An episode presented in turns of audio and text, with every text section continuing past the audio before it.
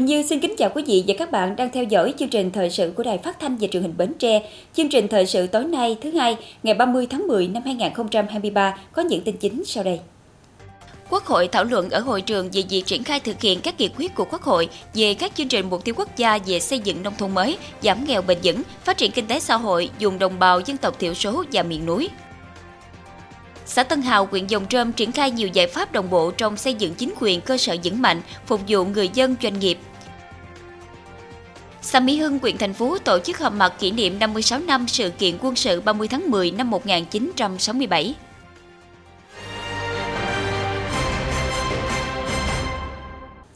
Thưa quý vị, tiếp tục chương trình kỳ họp thứ 6, sáng nay ngày 30 tháng 10, Quốc hội tiến hành thảo luận ở hội trường về việc triển khai thực hiện các nghị quyết của Quốc hội về các chương trình mục tiêu quốc gia về xây dựng nông thôn mới giai đoạn 2021-2025, giảm nghèo bền vững giai đoạn 2021-2025, phát triển kinh tế xã hội dùng đồng bào dân tộc thiểu số và miền núi giai đoạn 2021-2030.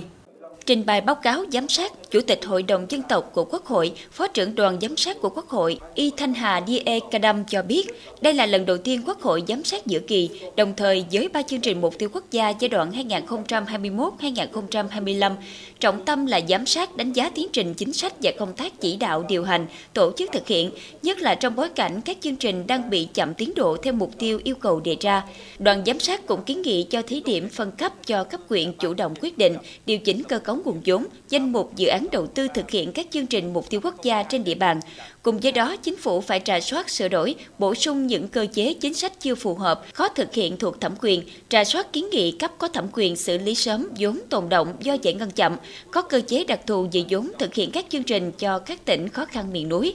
Tại hội trường, nhiều đại biểu cho ý kiến về những vướng mắt trong việc thực hiện các chương trình mục tiêu quốc gia, trong đó nhiều văn bản hướng dẫn còn chung chung, chưa rõ ràng dẫn đến khó thực hiện, không phù hợp thực tế. Đại biểu cho rằng thực tế hiện nay việc triển khai thực hiện cả ba chương trình mục tiêu quốc gia bước sang năm thứ ba nhưng còn nhiều dự án, tiểu dự án thuộc các chương trình, nhất là chương trình phát triển kinh tế xã hội, dùng đồng bào dân tộc thiểu số và miền núi vẫn chưa thể thực hiện được do dướng mắt trong quá trình ban hành các văn bản hướng dẫn. Do đó, các đại biểu đề nghị các bộ ngành có liên quan tham mưu cho chính phủ, thủ tướng chính phủ sớm ban hành cơ chế hướng dẫn để địa phương triển khai thực hiện theo đúng quy định. Thưa quý vị và các bạn, chương trình mục tiêu quốc gia giảm nghèo bền vững giai đoạn 2021-2025 sau gần 3 năm triển khai đã đạt những kết quả nhất định. Tuy nhiên, cũng như tình trạng chung của cả ba chương trình mục tiêu quốc gia, chương trình này đang có những khó khăn về giải ngân vốn. Thời gian qua, chính phủ đã có nhiều chỉ đạo các bộ ngành địa phương liên quan trà soát dứt điểm những khó khăn vướng mắt nhằm đảm bảo đúng tiến độ đề ra. Việc triển khai thực hiện các nghị quyết của Quốc hội về các chương trình mục tiêu quốc gia cũng là nội dung được Quốc hội thảo luận trong ngày làm việc hôm nay 30 tháng 10. Được ngân hàng chính sách hỗ trợ cho vay vốn 50 triệu đồng, chị Xuyến đã đầu tư mua hai con heo. Thế nhưng năm qua, dịch bệnh bủa dây, heo nuôi bị chết trong khi cả vụ thu hoạch lại rớt giá, nên đến nay chị vẫn canh cánh không biết khi nào có thể trả hết số tiền đã vay. Lúc thì nó được giá, lúc không được giá, nó, với lại chăn nuôi nó cũng không được ừ, thuận buồm xuôi gió lắm. Không nói chung là em thấy nó vất vả. Việc lựa chọn mô hình đối tượng hỗ trợ sao cho hiệu quả và bền vững đang là khó khăn lớn nhất trong việc giải ngân nguồn vốn giảm nghèo. Trong khi mô hình trồng trọt rủi ro cao, theo mùa vụ thì mô hình chăn nuôi lại phụ thuộc vào diễn biến dịch bệnh phức tạp. Chưa kể tại nhiều địa phương, phần lớn chỉ còn lại lao động lớn tuổi, nên việc giải ngân cho nhóm đối tượng trong độ tuổi lao động cũng gặp nhiều khó khăn. Cái chương trình giải ngân này phải có cái nguồn lao động để tiếp cận cái nguồn vốn này. Nhưng khi mà không có người lao động ở nhà thì cái khó khăn chúng ta là khi đối tượng chính sách là con người đấy nhưng lại không có người, không có có ở địa phương để mà giải ngân. Là lao động chính trong nhà, thu nhập của chị Tuyến chủ yếu đến từ làm ruộng. Hễ ai thuê gì thì làm nấy. Việc hỗ trợ cho những hộ nghèo, hộ cận nghèo như chị Tuyến sẽ khó khả thi khi áp dụng các quy định về quay vòng nguồn vốn. Bởi phần lớn người nghèo làm đến đâu tính đến đó chưa kể việc giao cho người dân thực hiện thủ tục đấu thầu các dự án hỗ trợ sản xuất cộng đồng là không khả thi. Gia đình em thì còn mẹ già, mẹ chồng thì cũng bệnh tật ấy. Em cũng là lao động chính, à, gọi thuê cái gì thì mình đi làm cái đấy. Hiện nay thì cái cái khó khăn lớn nhất mà đến thời điểm này vẫn còn đang vướng đó là cái vốn sự nghiệp về hỗ trợ phát triển sản xuất, đặc biệt là cái vốn mà xây dựng chuỗi liên kết. Bởi vì đối tượng thụ hưởng của các chương trình này đều là người nghèo, người không có lao động Trong khi đó xây dựng chuỗi đòi hỏi phải có vốn hỗ trợ đầu tư thêm đối ứng và phải có lao động, có nhân lực và có kỹ thuật nữa. Mặt khác, vẫn còn tình trạng nhiều địa phương trong cả nước chưa chủ động cân đối nguồn lực đối ứng từ ngân sách địa phương thực hiện các chương trình. Đồng thời, việc giao vốn sự nghiệp đến từng tiểu dự án chương trình khiến các địa phương không thể điều chuyển vốn từ các dự án chậm tiến độ hoặc không có khả năng giải ngân sang các dự án có tiến độ giải ngân nhanh hơn nhưng thiếu vốn. Thứ nhất là các bộ ngành cơ quan trung ương và địa phương phải tiếp tục hoàn thiện cái văn bản hướng dẫn theo cái nghị định số 38 mới thì trong đó có liên quan trực tiếp đến rất nhiều các cái dự án, đặc biệt là các cái dự án về sinh kế. Cái à, thứ hai là chúng ta phải tiếp tục là nâng cao năng lực cái đội ngũ à, làm công tác giảm nghèo, đặc biệt là cái cán bộ ở cấp cơ sở. Tại kỳ họp thứ 6 này, Chính phủ đang trình Quốc hội xem xét ban hành một số cơ chế đặc thù nhằm tháo gỡ khó khăn vướng mắt của các địa phương trong việc thực hiện các chương trình mục tiêu quốc gia giai đoạn 2021-2025. Theo đó, Chính phủ đề xuất được thí điểm phân cấp cho cấp quyện, chủ động quyết định điều chỉnh cơ cấu nguồn vốn, danh mục dự án đầu tư thực hiện các chương trình mục tiêu quốc gia. Mới đây, Thủ tướng Chính phủ đã ban hành chỉ thị về việc tiếp tục đẩy mạnh các giải pháp cải cách và nâng cao hiệu quả giải quyết thủ tục hành chính, cung cấp dịch vụ công phục vụ người dân doanh nghiệp. Theo đó, Thủ tướng Chính phủ yêu cầu Bộ trưởng, Thủ trưởng cơ quan ngang bộ, cơ quan thuộc Chính phủ, Chủ tịch Ủy ban Nhân dân các tỉnh, thành phố trực thuộc Trung ương tiếp tục quyết liệt hơn nữa tập trung trà soát, mạnh dạng sửa đổi, bổ sung hoặc dứt khoát đề xuất các cấp có thẩm quyền bãi bỏ thủ tục hành chính quy định không cần thiết, tăng cường phân cấp quỹ quyền đi đôi với phân bổ nguồn lực, nâng cao năng lực thực thi công vụ, tăng cường giám sát kiểm tra, đôn đốc để giảm tầng nấc trung gian, kịp thời chấm dứt tình trạng kéo dài thời gian giải quyết qua nhiều cơ quan đơn vị các bộ ngành phải hoàn thành công bố danh mục thủ tục hành chính thuộc phạm vi quản lý có đủ điều kiện thực hiện dịch vụ công trực tuyến toàn trình để địa phương tổ chức thực hiện thống nhất trong toàn quốc trước ngày 15 tháng 12 tới. Lãnh đạo quyền quỹ Bình Đại cùng lãnh đạo các ngành có liên quan đã có buổi làm việc với đảng ủy xã Phú Thuận về tình hình thực hiện nghị quyết đảng ủy xã từ đầu năm đến nay. Theo báo cáo của đảng ủy xã Phú Thuận cho biết, đến thời điểm hiện tại, xã thực hiện đạt 17 trên 22 chỉ tiêu nghị quyết đảng ủy năm 2023, còn 3 chỉ tiêu cuối năm đánh giá và 2 chỉ tiêu chưa đạt. Cụ thể một số kết quả như đã hoàn thành chương trình kiểm tra giám sát năm, phát triển đảng viên mới 4 đồng chí, xây dựng một chi bộ trong sạch vững mạnh toàn diện. Kinh tế tiếp tục phát triển ổn định, thu nhập bình quân đầu người đạt 73,2 triệu đồng một năm, tỷ lệ hộ sử dụng điện, sử dụng nước sinh hoạt hợp vệ sinh đạt 100%, đưa năm lao động đi làm việc có thời hạn nước ngoài, tỷ lệ lao động qua đào tạo đạt 75%, quy động trẻ 5 tuổi vào mẫu giáo, 6 tuổi vào lớp 1 đạt 100%, tỷ lệ hộ nghèo kéo giảm còn khoảng 2,1%. Phú Thuận tập trung thực hiện đạt 17 tiêu chí nông thôn mới nâng cao, còn hai tiêu chí chưa đạt là tiêu chí số 13 về tổ chức sản xuất và phát triển kinh tế nông thôn, tiêu chí số 14 về y tế, công tác tiếp công dân giải quyết khiếu nại tố cáo được đảng ủy quan tâm thực hiện tốt việc đối thoại trực tiếp với nhân dân, xử lý kịp thời những phản ánh kiến nghị của nhân dân. Phát biểu tại buổi làm việc, lãnh đạo huyện ủy Bình Đại yêu cầu tập thể đảng ủy xã tăng cường đoàn kết quyết tâm cao trong thực hiện nhiệm vụ chính trị tại địa phương. Từ nay đến cuối năm, tập trung hoàn thành các chỉ tiêu còn thấp, nhất là các tiêu chí nông thôn mới nâng cao, phát triển doanh nghiệp, vận động lao động đi làm việc có thời hạn ở nước ngoài, tập trung nâng cao chất lượng sinh hoạt chi bộ, xây dựng chi bộ trong sạch vững mạnh toàn diện, xây dựng các mô hình thi đua dân vận khéo, tuyên truyền vận động nhân dân tham gia hưởng ứng và chấp hành tốt các chủ trương nghị quyết của đảng, chính sách pháp luật của nhà nước, các công trình dự án trọng điểm ở địa phương như dự án khu tái định cư, khu công nghiệp Phú Thuận, đường giao khu công nghiệp Phú Thuận, chủ động trong công tác phòng chống hạn mặn mùa khô, tập trung thực hiện chuyển đổi số, cải cách hành chính, bảo đảm an ninh trật tự tại địa phương.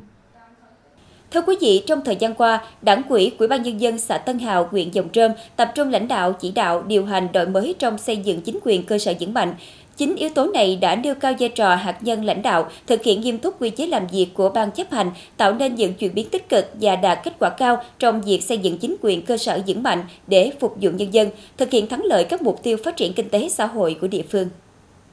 Để xây dựng chính quyền cơ sở vững mạnh phục vụ nhân dân, Đảng quỹ quỹ ban nhân dân xã Tân Hào đã tập trung lãnh đạo chỉ đạo thực hiện đạt kết quả xây dựng chính quyền cấp xã, xây dựng chính quyền trong sạch vững mạnh trên tất cả các lĩnh vực. Trong đó tổ chức triển khai nghiêm túc văn bản của Đảng, cơ quan nhà nước cấp trên, không ban hành văn bản có nội dung trái với quy định của pháp luật trong năm ban hành thực hiện đúng chức năng nhiệm vụ quản lý nhà nước ở cơ sở, xây dựng chương trình kế hoạch công tác năm, quý, tháng, phương pháp hoạt động năng động, sáng tạo và hiệu quả, Quỹ ban nhân dân xã bố trí cán bộ, công chức phù hợp với chuyên môn, từ đó phát huy được năng lực công tác. Có cái kế hoạch, à, cái um, lấy ý kiến à, trong việc sắp xếp cán bộ hàng năm. À, từ đó coi như là cái um, ờ, trong cái việc sắp xếp bố trí cán bộ cái đúng theo yêu cầu của cái, um, cái thực tế của địa phương. Rồi cái trong cái sắp xếp cán bộ thì cũng có sự thống nhất Ờ, trong cấp quỹ ờ, cán bộ công chức và người hoạt động không chuyên trách. Ờ, từ đó cái đội ngũ cán bộ ổn định đáp ứng được cái yêu cầu nhiệm vụ của địa phương và cái cán bộ công chức và người hoạt động không chuyên trách và nâng lên cái vai trò thực hiện nhiệm vụ rõ rệt.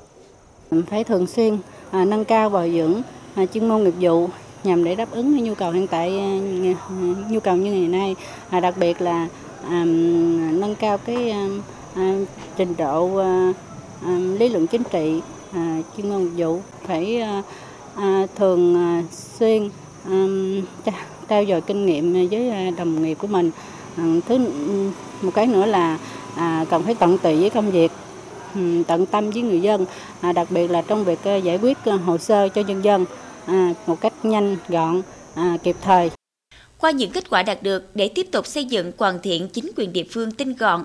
hoạt động hiệu lực hiệu quả. Trong thời gian tới cần có những giải pháp mang tính đột phá, trong đó xã chú trọng xác định rõ vị trí, vai trò, chức năng nhiệm vụ của chính quyền địa phương theo hướng quy định rõ nhiệm vụ quyền hạn thuộc thẩm quyền của chính quyền địa phương. Kết quả đạt được trên có ý nghĩa quan trọng góp phần nâng cao năng lực, trách nhiệm giúp đội ngũ cán bộ ở cơ sở có thể đảm trách những yêu cầu, nhiệm vụ đặt ra trong giai đoạn tới.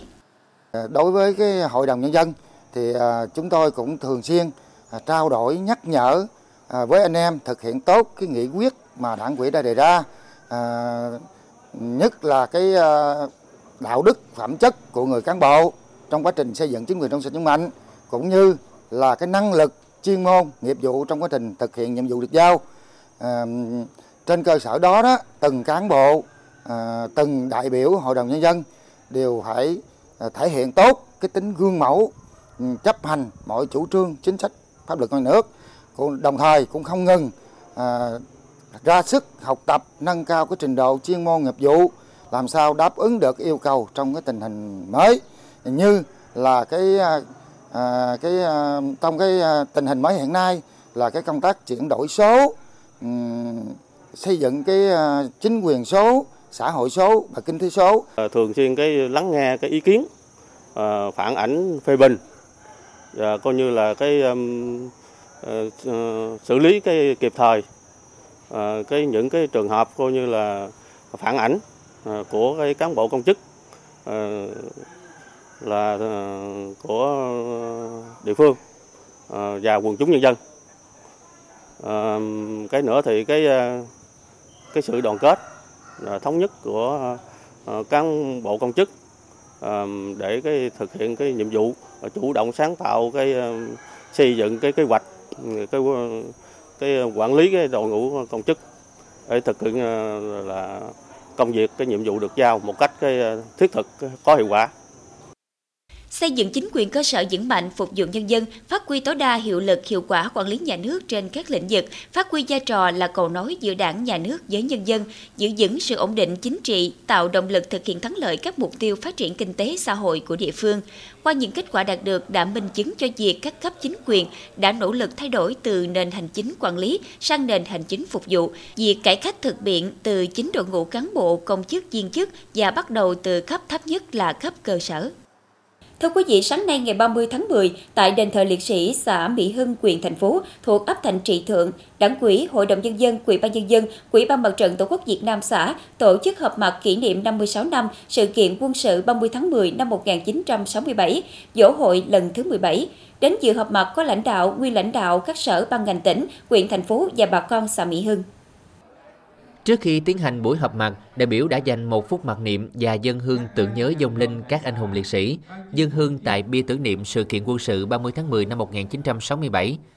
Cách đây 56 năm tại ấp Thành Trị Thượng, xã Thành Phú, nay là xã Mỹ Hưng, xảy ra một sự kiện hết sức ác liệt giữa quân dân ta và địch với những tình tiết hết sức quyết liệt. Sau 2 năm tiến hành chiến lược chiến tranh cục bộ ở miền Nam và chiến tranh phá hoại ở miền Bắc 1966-1967, đế quốc Mỹ và ngụy quyền Sài Gòn đã nếm mùi thất bại thảm hại. Đặc biệt trên chiến trường huyện thành phố, quân và dân ta đã bẻ gãy cuộc càn quét mang tên Sóng Thần Năm của địch kéo dài suốt 15 ngày đêm, từ ngày 1 đến ngày 15 tháng 1 năm 1967 vào các xã An Quy, An Nhân, Giao Thạnh và Thành Phong. Đây là lần thứ ba ta đánh bại ý đồ của địch nhằm cắt đứt tuyến đường chi diện vũ khí Bắc Nam của ta ở Bến Thành Phong. Từ ngày 23 đến ngày 30 tháng 10 năm 1967, từ khâu chuẩn bị bố trí lực lượng đến chiến thuật, chiến đấu, quân và dân ta đã chiến đấu kiên cường, khiến cho bọn tay sai ngụy quyền khiếp sợ, để lại dấu ấn lịch sử tốt đẹp cho nhân dân ta. Đây là trận đánh diễn ra quy mô lớn, có sự phối hợp của lực lượng du kích với bộ đội địa phương chống trả lại hai tiểu đoàn chính quy tinh nhuệ và một đội bảo an của địch. Mặc dù ta bị thất bại, nhưng qua trận đánh đã thể hiện tinh thần chiến đấu dũng cảm quyết liệt của cán bộ và chiến sĩ ta, sẵn sàng quyết tử cho tổ quốc quyết sinh. Ngày 13 tháng 9 năm 2012, Ủy ban Nhân dân tỉnh công nhận sự kiện quân sự 30 tháng 10 năm 1967 là di tích lịch sử văn hóa cấp tỉnh. Tại buổi họp mặt, đại biểu cùng nhau ôn lại truyền thống sự kiện quân sự trong niềm tiếc thương, xúc động và tự hào, qua đó kêu gọi các thế hệ cán bộ nhân dân của huyện thành phố nói chung và riêng xã Mỹ Hưng phát huy truyền thống ý nghĩa của sự kiện, tiếp tục thi đua đồng khởi mới, ra sức hoàn thành các nhiệm vụ cái đầu việc đã đề ra trong nhiệm kỳ 2020-2025, nhất là quyết tâm xây dựng thành công xã nông thôn mới vào quý 1 năm 2024. Tiếp theo chương trình thời sự tối nay là tiết mục đời sống dân sinh với những thông tin nổi bật bãi bỏ một số văn bản về phòng chống dịch COVID-19 do Ban chỉ đạo quốc gia phòng chống dịch COVID-19 và Thủ tướng Chính phủ ban hành. Ngành thú y huyện Ba Tri triển khai nhiều biện pháp chủ động phòng chống bệnh cúm trên gia cầm trong thời điểm giao mùa.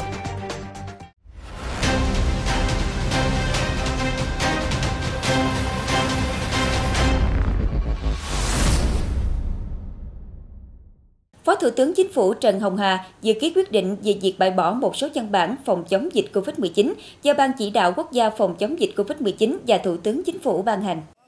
Quyết định nêu rõ bãi bỏ quyết định số 447 ngày 1 tháng 4 năm 2020 của Thủ tướng Chính phủ về việc công bố dịch COVID-19,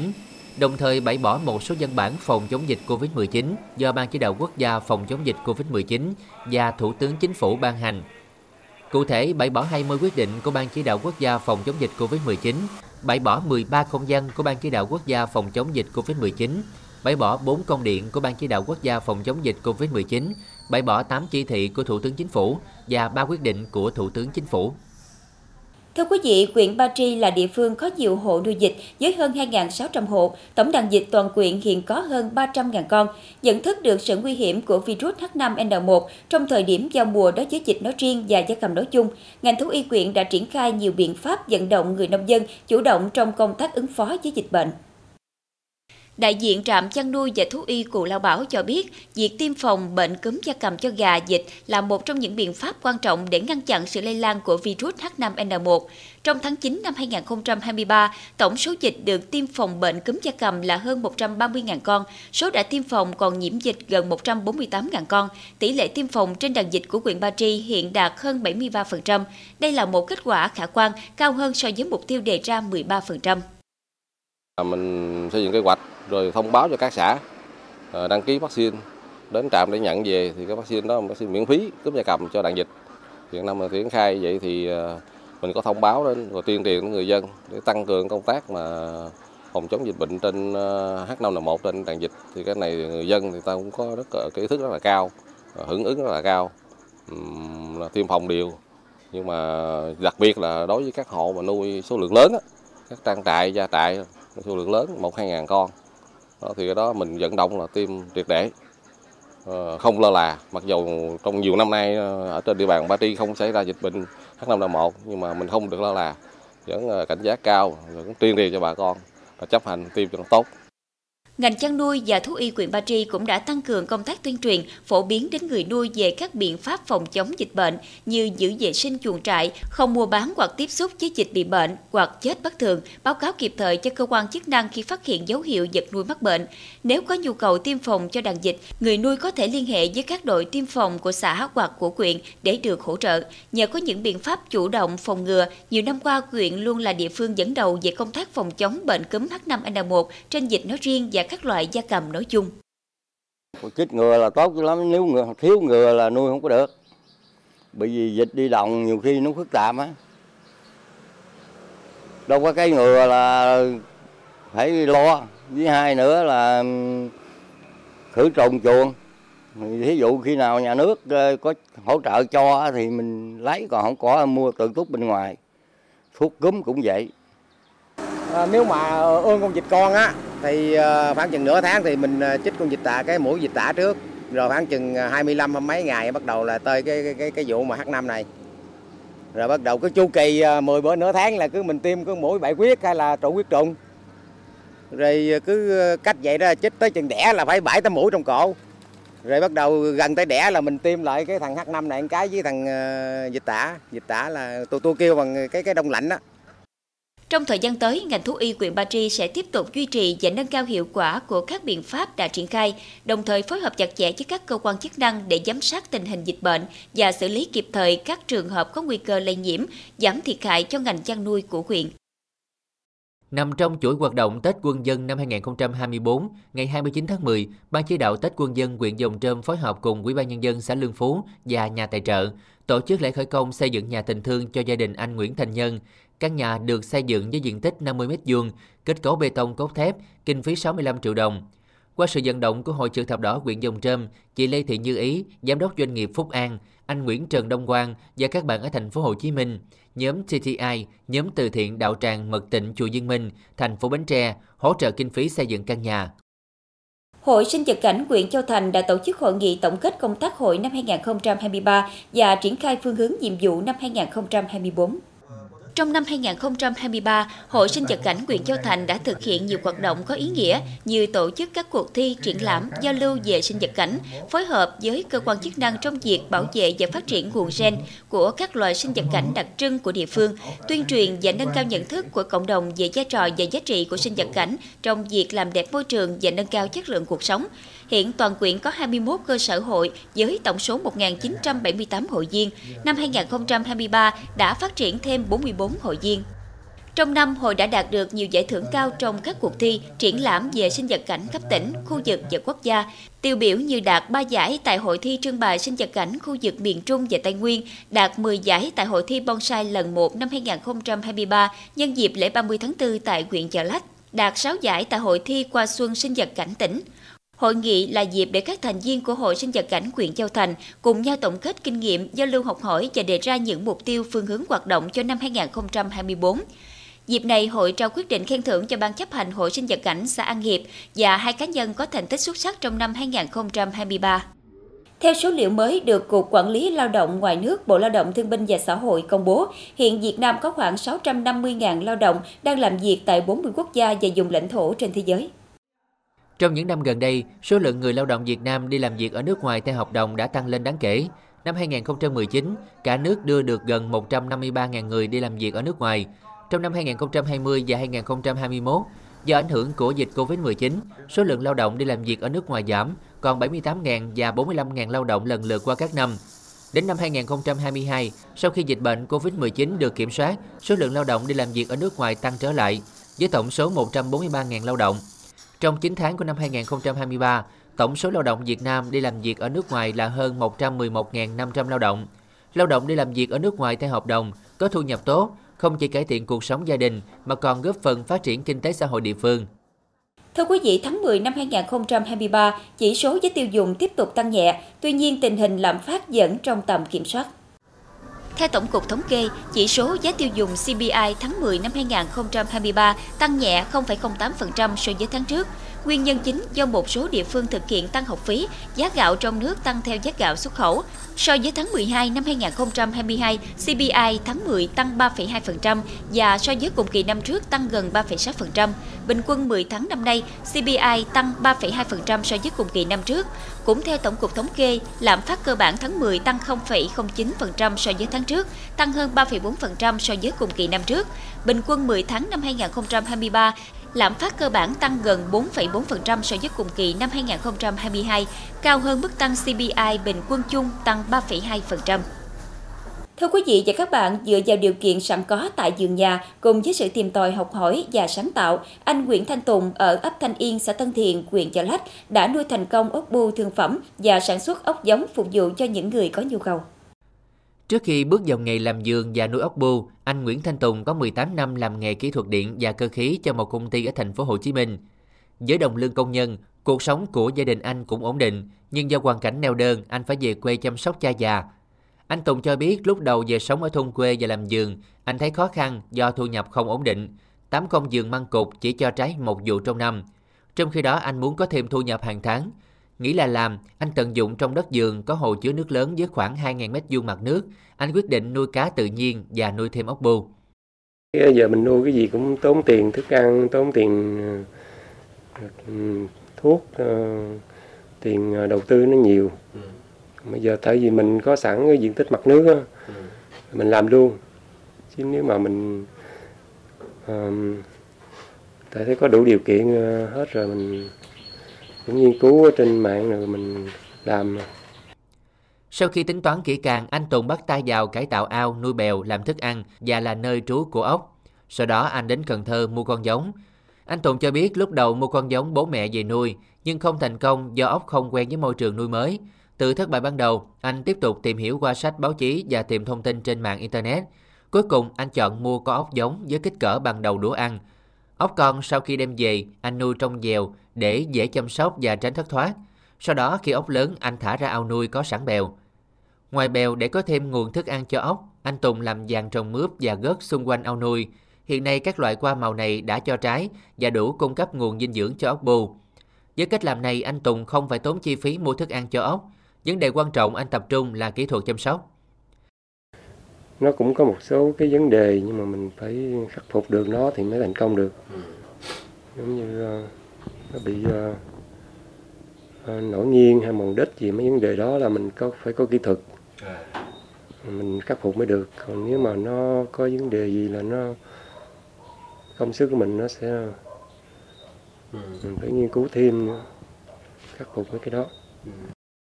Anh Tùng cho biết thêm, thường thì sau 3 đến 4 tháng nuôi, ốc đạt trọng lượng khoảng 30 đến 35 con một ký. Sau các đợt nuôi ban đầu, hiện nay ốc đang vào giai đoạn thương phẩm, nhưng anh Tùng không bán mà để làm ốc bố mẹ với mục đích sản xuất con giống phát triển đàn. Đậm trứng vệ sinh sạch sẽ rồi mình uh, bỏ bỏ nước vô uh, một uh, một phần nước thôi trong thùng xốp rồi mình sẽ đặt uh, rổ giống này vô rồi mình để hầm nắp lại mình ghi ngày tháng vô là khoảng uh, từ 10 12 tới 15 ngày là bắt đầu nở trước mắt là mình cũng uh, ương ra được nhiều như vậy mình cũng để nuôi thôi chứ mình không có bán nhưng mà thấy số lượng nó nhiều quá rồi nếu mà bà con có nhu cầu thì mình chia ra bớt chứ mình để nuôi thì nó cũng nhiều quá Hiện tại anh Nguyễn Thanh Tùng đã làm chủ được kỹ thuật sản xuất con giống với số lượng khá lớn. Anh cho biết ngoài để nuôi thương phẩm, anh còn cung ứng con giống và tư vấn kỹ thuật nuôi cho những người có nhu cầu nuôi ốc bươu. Thuật ngữ tín dụng đen về mặt pháp lý được hiểu là một hoạt động tài chính bất hợp pháp. Những cá nhân hoặc tổ chức hoạt động tín dụng đen không được đăng ký và không tuân thủ các quy định về lãi suất cũng như điều kiện vay. Vấn nạn này đã dẫn đến những hệ lụy ảnh hưởng tiêu cực đến tình hình an ninh trật tự, trở thành nỗi bức xúc của xã hội. Thời gian qua, Công an tỉnh Bến Tre đã chủ động nắm tình hình, tăng cường quyết liệt trong phòng chống tội phạm tín dụng đen.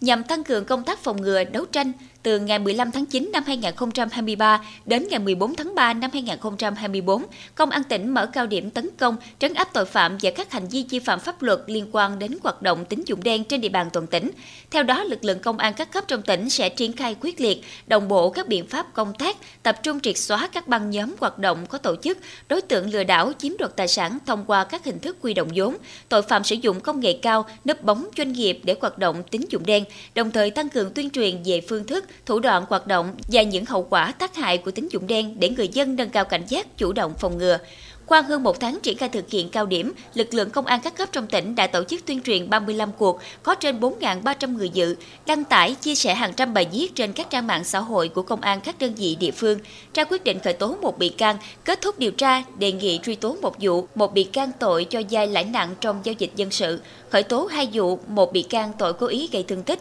có liên quan đến việc dây mượn nợ, xử phạt vi phạm hành chính 9 vụ, 10 đối tượng, số tiền 72 triệu đồng. Tiếp tục chương trình là dự báo thời tiết cho đêm nay và ngày mai.